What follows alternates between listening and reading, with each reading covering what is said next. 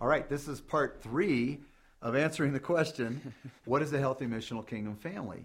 And we've said you've got to have the down and up love of God. You've got to have the in love of God, where we love each other. Now we're going to talk about the out love of God, how we expand the kingdom of God to our neighbors, to our neighborhood, and to the nations.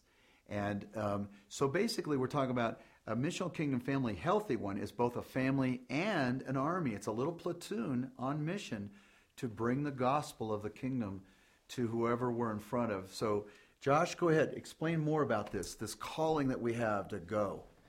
Yeah, I mean, the calling to go is the Great Commission, mm-hmm. you know, and uh, the Great Commission is simply putting this, I'm now on co-mission with Jesus. Great, that's a good one. And, and, and a lot of people don't understand that they're already on co-mission with Jesus. Right. Okay, they're waiting. They're just like, they're waiting to go. Mm-hmm. And they're like, well, just tell me where to go, and then I'll do it. Mm-hmm. Oh, and, but they don't realize God's already sent them. Right. And the reason That's why excellent. They're connected to a M K F is because he's already sent them, and they need a a, a people to help disciple them. Mm-hmm. Right. So, yeah. But they're waiting to be sent. And so we need to, M K Fs are already past this this place of like, I'm I'm waiting to go. They understand. We've been sent, right? right? We we know Matthew uh, twenty-eight. I'm gonna I'm gonna read this. Matthew twenty-eight. Therefore, go and make disciples of all nations, baptizing them in my name, and the Father, Son, and the Holy Spirit, teaching them to obey everything I have commanded you. And surely I am with you always to the very end of the age. Mm-hmm. You see, when people understand I've already been sent, they also know He's with me. Right. And when they when they, they, they're encountering the presence of God vertically, they're encountering the presence of God horizontally with one another, and they know they've been sent, they now are living in a lifestyle of being sent daily, where they pick up three three priorities. There's three ways of doing it, and that's, we call it the prayer, the care, and then the share.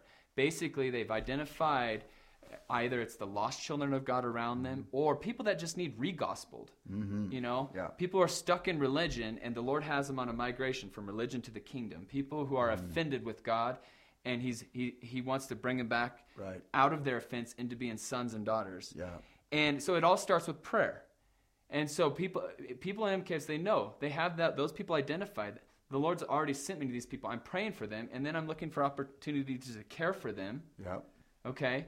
And as I care for them, whatever that looks like, whether it's cooking a meal, whether it's just listening to mm-hmm. them, whether it's, uh, you know, helping them shuttle their children and errands, or, you know, there's a, there's a million and one opportunities. But right. then it, then in the right moment, there's that God moment where it's now I'm going to share. I'm going to share the Rhema word of God. What What is the heart of heaven over this person? What is God mm-hmm. saying to this person? And letting the Holy Spirit hit their hearts.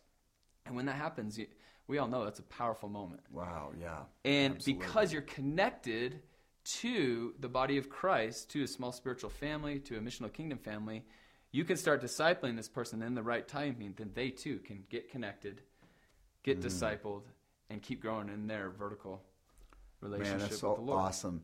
So you want to cultivate this notion in, in the micro-church, the missional kingdom family, that everyone's a missionary. Everyone's on mission as a way of yeah. life in the... And we weave this this lifestyle of prayer, care, and share into our everyday life. So we pray Matthew ten two, for example, Lord, the la- Lord of the harvest, send laborers to the harvest. That would be a prayer. Lord, move on this person's heart to open them up to you. Help them to see your presence in their midst. So you pray, which softens up the atmosphere. That's the that's the air war, so to speak, in intercession. Then the ground war evidences itself in caring. Yeah. And, you know, meeting felt needs of people. And then that sharing the gospel, the good news. Hey, God loves you. The Father loves you. He sent His Son to die your death and to forgive you for your sins. And come into a new relationship with your Father through Christ. And come under His lordship and watch the liberating influence of God. The gospel of the kingdom, the gospel of Christ. We share it um, in the setting of everyday life. So all, all the people are on mission. They realize that they're, it's not just... Uh, uh, I'm a son of God learning to be a disciple. I'm on mission to share His love. And um, so we, we try to get people to identify the immediate target group that God's given them. And that's going to be their family, yep. the people they live live around. It's going to be the neighbors yep. that live next door to them, right, Josh? It's going to be their coworkers, you know? And you don't have to thump them on the head with a Bible at work. That that would be inappropriate. But you just become, you know, a nice and loving person, go figure. And you love your neighbor. I mean, literally, your neighbor. And you have them over for dinner, and you just begin to meet people. Meet people at work. Meet them where they are. Ask them questions. Get into their story. And these are ways that you can build a bridge of love to um, the folks that don't know the Lord. And then when God opens the door, you can share the gospel. So it. there it is. It's down, it's up, it's in, it's out. Uh, uh, people on mission. And so you're talking about five to fifteen people, both a family and a platoon, uh, that we call a family with a mission. Have you ever heard of the organization Y WAM, Youth with a Mission? We call ourselves F WAM.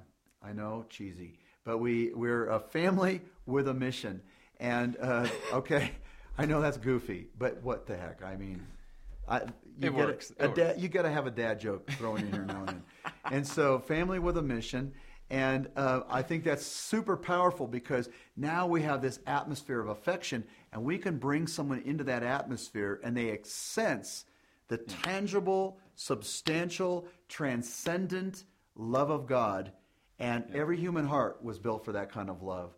So that's those are the four dynamics of a healthy missional kingdom family. Yeah.